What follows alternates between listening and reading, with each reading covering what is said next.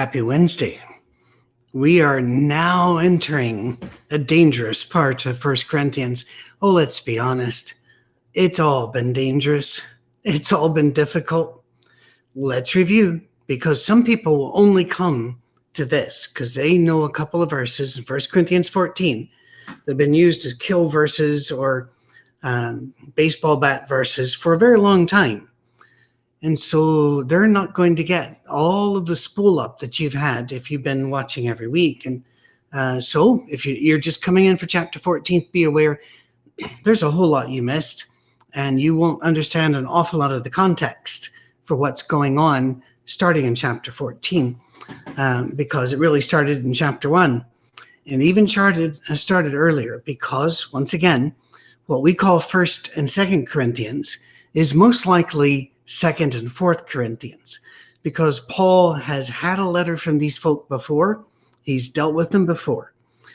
This letter is in response to their response. And so they make a number of assertions, uh, some accusations, although most of the accusations, they come up later in Second Corinthians. So Paul will state what they say, uh, and then he will come at them and say, This is how it's supposed to be and don't do this, do this. And not in a formulaic way. Uh, he never describes a worship service, for example, but more just saturated with love. You've got to quit acting like there, that Jesus didn't happen. He did. So now learn to love one another. As I've said so many times, it's a train wreck running into a dumpster that's already on fire. That's Corinth the context is what people miss when they try to go for killer verses here or when they try to set up doctrine for all churches in all countries at all times forever. That's not what Paul's dealing with. He's dealing with Corinth, and that's horrible. All right. But he still calls them brothers and sisters. So that, that means you and I are probably good. Chapter 14 Remember, he's, he's been talking about love, and there were no chapter or verse breaks when this is written. So this is all just the the love chapter is, is thrown in here, not just thrown in the middle. It's it's woven into the fabric of what Paul's trying to talk to them about.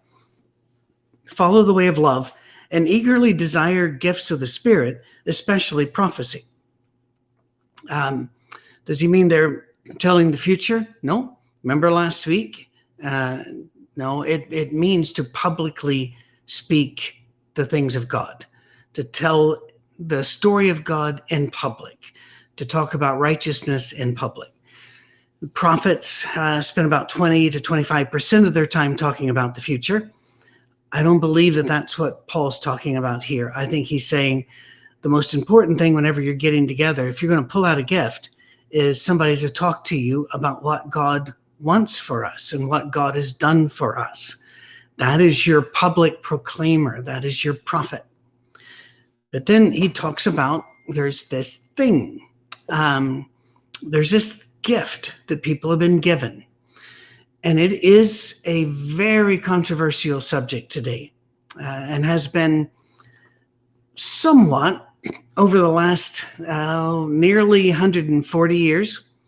It really didn't enter into things early on. Uh, we don't find arguing about speaking in tongues or even state, anybody saying that tongue speaking was happening.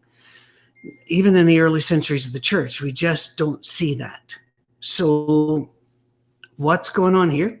Well, what's going on here is the same thing that was going on in Acts chapter 2 when the ignorant and unlearned men, uh, which is what the apostles were called, were speaking to everybody in the language in which they were born. And they knew the people listening, these people couldn't have gone to school and studied this. Besides, he got them all from Nazareth and around that area. They were known for having an accent that they people just assumed the people of Nazareth they could never learn another language. And yet they knew. And they were able to go places where the language is very different and speak to people, and the people could understand what they were saying because they had a gift. They were given this miraculous ability to speak the tongues of men and therefore have the tongues of angels because then they could speak the things of God. However, there were people who had received these gifts that instead of using them as God intended for evangelistic purposes, would go on at length in that language that nobody else could understand. You know, they're speaking in, in using today's languages.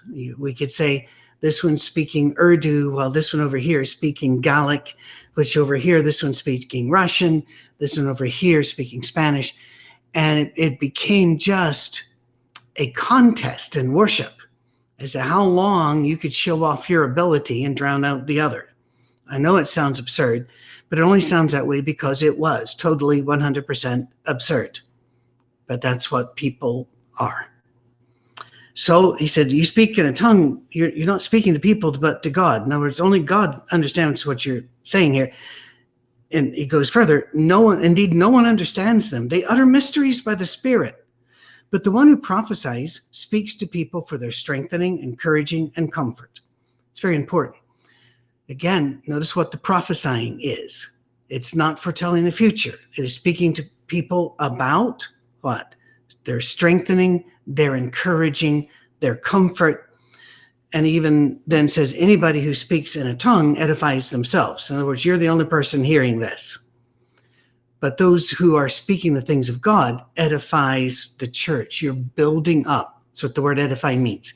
You're building them up. So, by the way, if you're preaching tears people down, and if you're preaching marks other people, if you're preaching incites hatred or the um, a lack of love toward any particular group or individual, it is not of God. Our preaching is to build people up. You might say, but what if they're sinning? What if they're sinning? Well, you're sinning too. What do you want God to do with you? I think it's fine to sit down and, as I've said very recently on these podcasts, to sit down and say, listen, um, I'm not sure this is God's plan A for your life, but I'm just a person and I'm not God. Can we talk about this in a spirit of humility? And if I'm wrong, I will readily acknowledge such. I think that that's totally fine. But standing up in a pulpit and screaming and yelling about people most of whom aren't there, that's not helpful. Because I would like every one of you to speak in tongues. In other words, wouldn't that be great?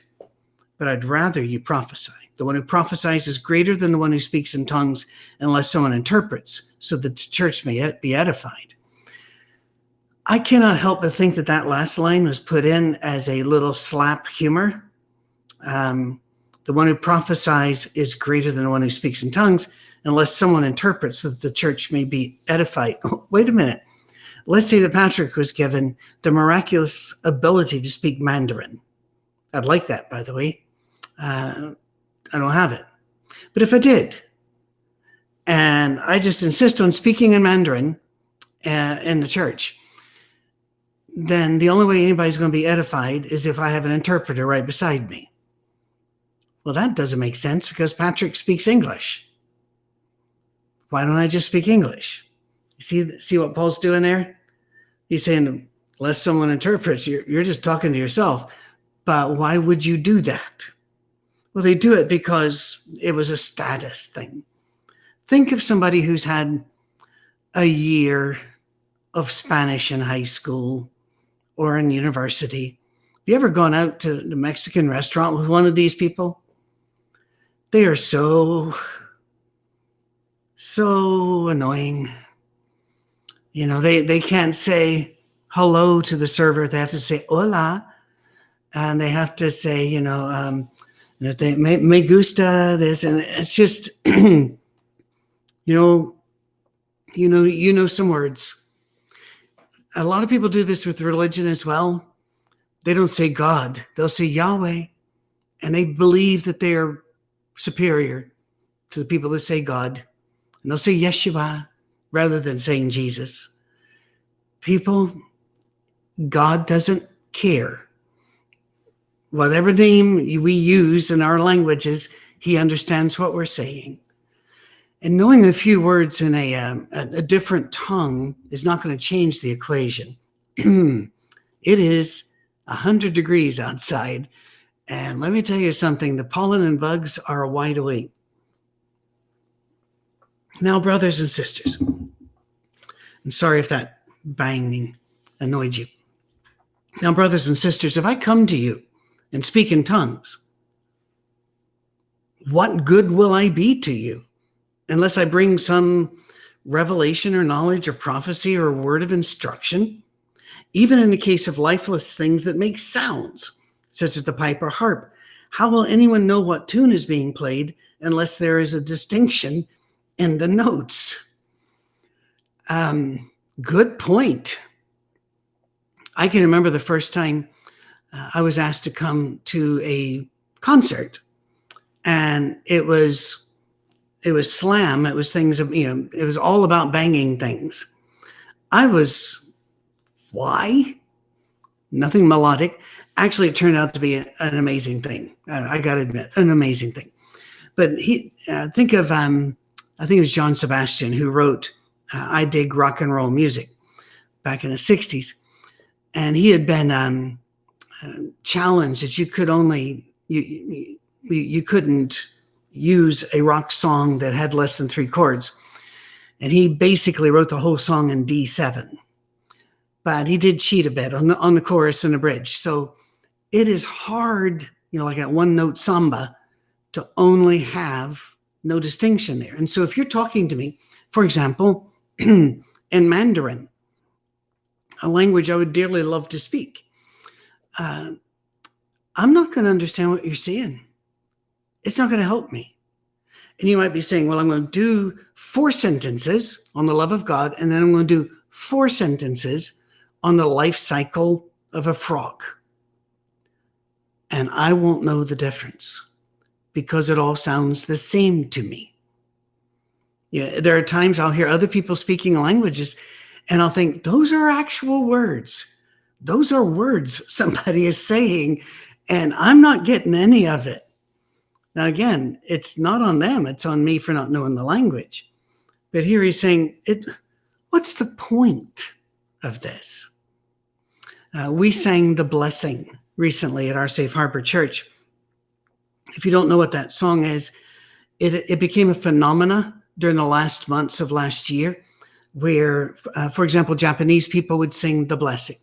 And you can go to uh, YouTube and, and look up uh, Scottish people sing the blessing.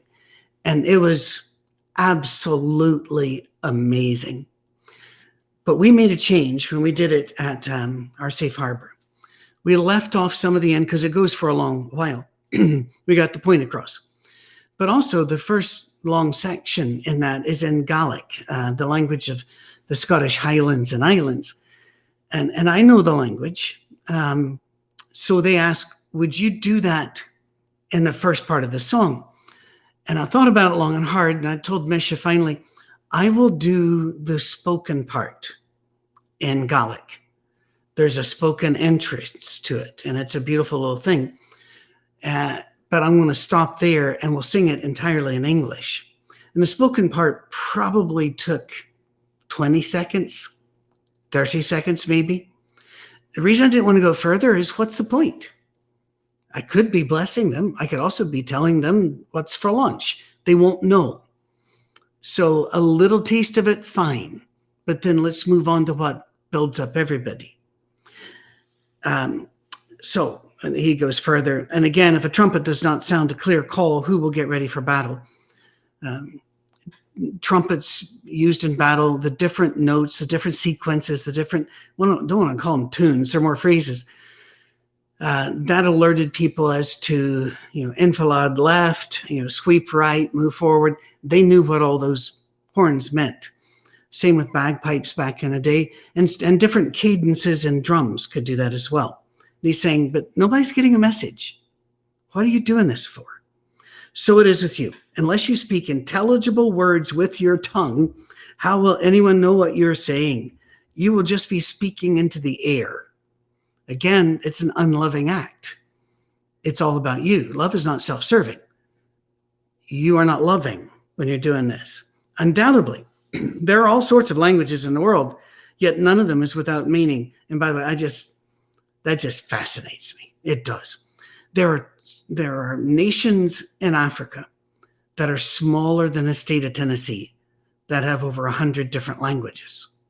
And just, wow, And it is, and he's saying all of these languages, though, have meaning.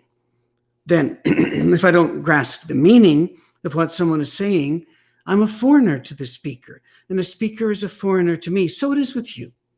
Since you're eager for the gifts of the Spirit, try to excel in those that build up the church. So let's say that you're very gifted in Spanish. Yes, we need you. Or you're gifted in Mandarin, or you're gifted in Russian. People that speak those languages near, need to hear the stories of Jesus and need to see a person clothed with Jesus who loves them. Go there. You don't have to go to the physical country. People have moved all over the world. You can also go via video. Find a way to use that language skill to build up the church, not to build up you. And that's what this is talking about. He says, For this reason, the one who speaks in a tongue should pray that they may interpret what they pray. Um, in other words, you speak in a tongue, yeah, but when you pray, pray so that the people around you understand what you're saying. Now we're going to, you know, um, well, here's one. Last week at our safe harbor, the kids let us in. God is so good. Well, we have a wonderful guitarist who is with us sometimes, not always able to be there, but just a delightful man from Brazil. And so Misha asked him to sing a verse in Portuguese. Was that okay? Yeah. Why? Because everybody knows the tune for God is so good. It is a very, very simplistic tune and phrasing. So we knew exactly when he was at each part what he was saying, even though we don't speak Portuguese. Why? Because it works. It's a simple tune. You go much beyond that, though, and become self seeking, self serving. And so if I pray in a tongue, my spirit prays, but my mind is unfruitful. In other words, it's benefiting me, but what I'm doing is not benefiting anybody outside me. And then he goes, I will, so what shall I do? I will pray with my spirit, but I will also pray with my understanding. I will sing with my spirit, but I will also sing with my understanding. I've listened to choral groups from Christian universities and such, and sometimes they'll sing an obscure Latin hymn. Those who love the notes in a song are very touched. The rest of us just get to sit back and go, wow, it's impressive. They can speak in Latin. And yes, we might be ignorant peasants, but why don't you edify us? So, again, I'm not saying don't do that. there are people who are touched and warmed by that, but don't let that be the way you worship around people who don't speak that language. We have to be very careful. What we're doing is all about Jesus, not all about us. Because otherwise, you, you need the understanding.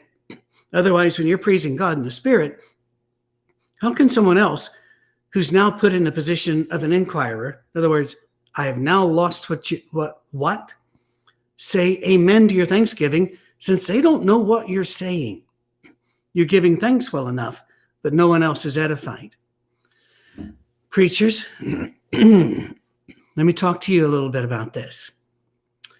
Sometimes we can get so impressed with our knowledge in the book we just read and about some uh, theological teaching that we can be standing up there and when we preach, everybody in the room knows we're really smart. But they don't know what you're talking about. Make sure you don't speak theology, theologicese, or whatever you want to call it. Instead, speak in the language of the people there. I even, when I go places, I'll ask, what, what do most people wear when they come to that church on a Sunday or Wednesday, whenever it is? and and I will try to be very much in that same vein in my clothes. At 64, I'm not going to wear young clothes, and um, I'm not going to wear shorts because I didn't grow up with them, and I only wear them when I'm golfing and sometimes mowing the lawn. I wear a kilt though, so what a hypocrite! Just a complete hypocrite, right? anyway, be very very careful that when you speak, people understand what you're saying All right. I thank God that I speak in tongues more than all of you. Not really sure what he talks about means there, except that he did know a lot of languages. But in the church, I would rather speak five intelligible words to instruct others than 10,000 in a tongue. I mean, this is fairly conclusive, is it not? Brothers and sisters, stop thinking like children. In regard to evil, be infants. In other words, don't be kids, but when it comes to evil, be infants. Uh, some versions would say be ignorant as a child. What it means is don't get so smart in the world and about evil that you outwit yourself. But in your thinking, adds, be adults. In the law, it is written, with other tongues through the lips of foreigners, I will speak to this people, but even then they will not listen to me, says the Lord. Tongues then are a sign, not for believers, but for unbelievers. What's he talking about? If I, again, let's go, Patrick speaks Mandarin. And if uh, I go to one of the Chinese communities, which is around us, or Chinese grocery store or the like, and I walk in and I start talking to them in Mandarin, they're going to pay attention because here's this white American guy speaking their language and, and by which showing them respect. The conversation starts. How did you learn Mandarin? It was given to me as a gift by the Holy Spirit. What? What is a Holy Spirit? How could this happen?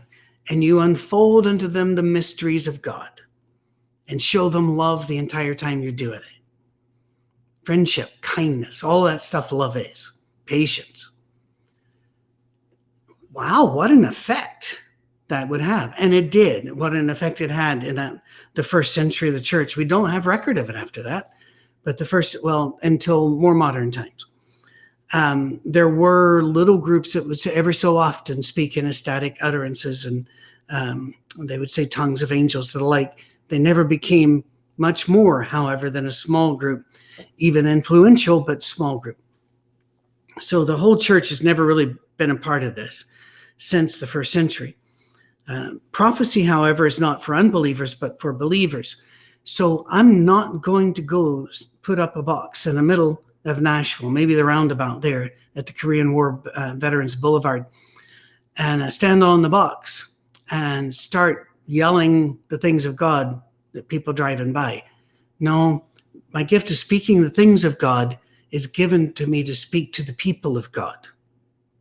It is their love as they take what God has done and they hear the edifying words of the preacher, the prophet, the minister, and take that out into the world and love people until people ask you why, and then you tell them about Jesus. That's what we're supposed to be doing. And it goes further. So if the whole church comes together and everyone speaks in tongues, and inquirers, uh, in other words, the questioners, the seekers, we would call them today, or unbelievers come in, will they not say that you're out of your mind? Spoiler alert, that's exactly what they will say. He goes, but if a, um, a believer or an inquirer comes in while everybody is prophesying, everybody is speaking to the people of God about the things of God. And we're excited.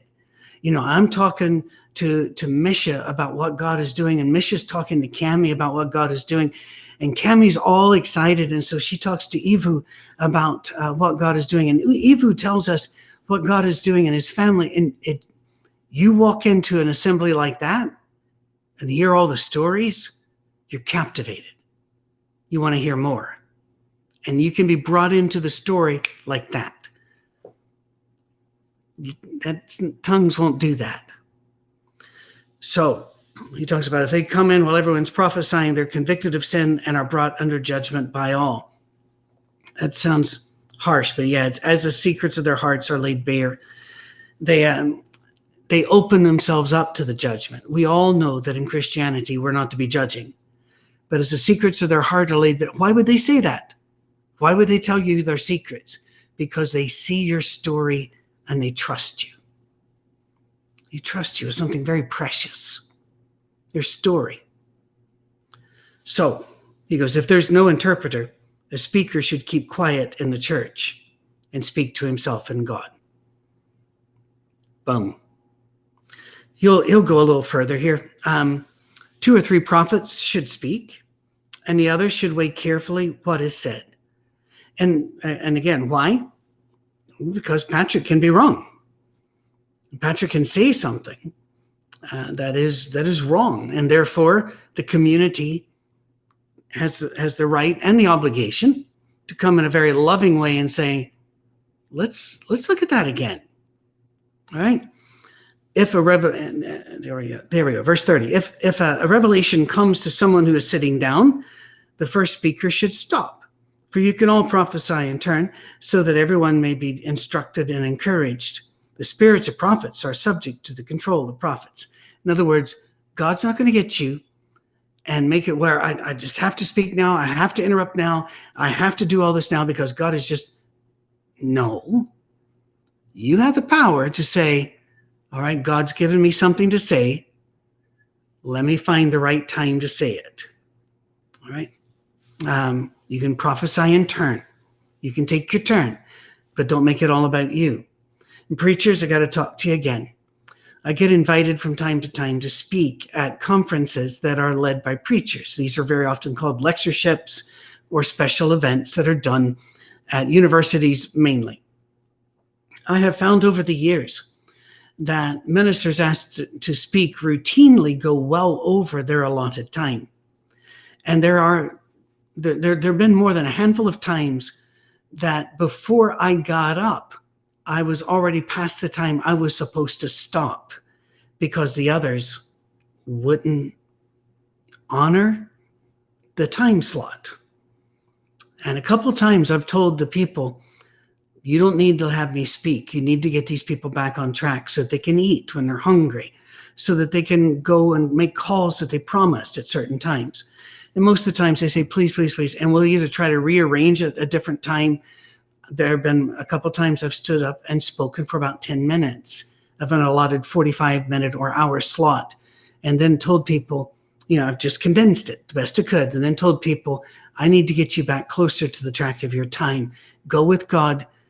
What I have to say is not so important that God won't find another way to get it to you. And just God. Um, I don't do that to shame the others. I do it to love the assembly. Be very, very careful don't ever let it be about you. That's the thing. For God is not a God of disorder, as in all of the congregations of the Lord's people. And here's where you're taking a breath, waiting for me to hit uh, verse 34. But we don't do 34 in isolation. And we don't do it justice by rushing it at the end of a class. So that's why this is chapter 14, part one. We will not deal deeply with the subject of women in ministry, but we will deal with it and I know that I am more progressive on this point than some of you that listen, and you've been really waiting for that. And so just be aware this is not the in depth reply to your question. Next week will be merely a, a start